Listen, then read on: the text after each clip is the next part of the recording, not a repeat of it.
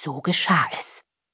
Doch am nächsten Morgen ragte die Hand erneut mahnend hervor, und auch am dritten Tag nach der Beerdigung wiederholte sich das grauenhafte Schauspiel. Davon berührt, befahl der neue Burgherr, dass die Beute aus dem Raubzug dem rechtmäßigen Besitzer, nämlich dem Kloster Äußertal, zurückgegeben werden musste. Kaum war das geschehen, sank die erschlaffende Schwurhand zurück ins Grab, und bereits am folgenden Tag hatte sich die Grabplatte von selbst wieder fest verschlossen, so dass man sogar von den Rissen nichts mehr sah. Das ist ja widerlich, findet Nessie und verzieht angeekelt das Gesicht. Lügen ist ja auch widerlich, meint Vater Nagbert. Und Nils schlägt vor, ha, diese Geschichte sollte jedem Sportler vor dem Wettkampf erzählt werden. Wer dann ein schlechtes Gewissen bekommt, der schafft bestimmt keine Rekordzeit mehr.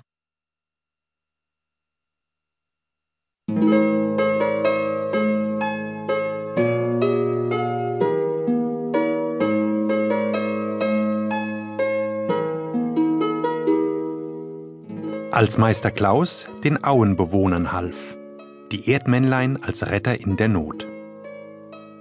Ist es hier aber schön.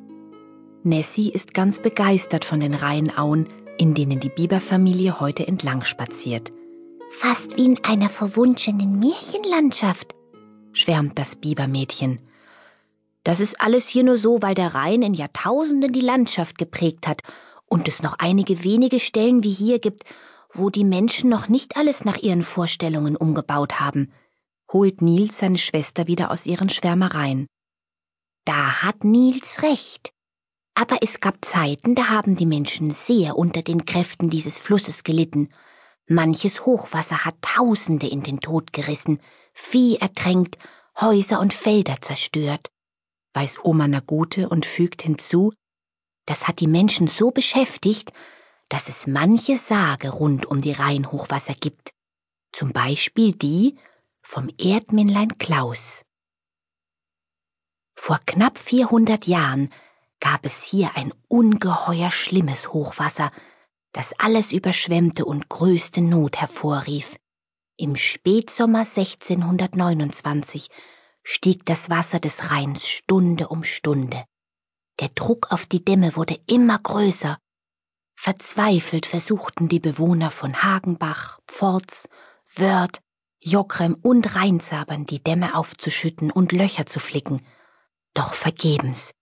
Ein Damm nach dem anderen brach, und das Wasser schoss ungehindert über Felder, Weiden und riss die Häuser des Dorfes Roslach mit sich.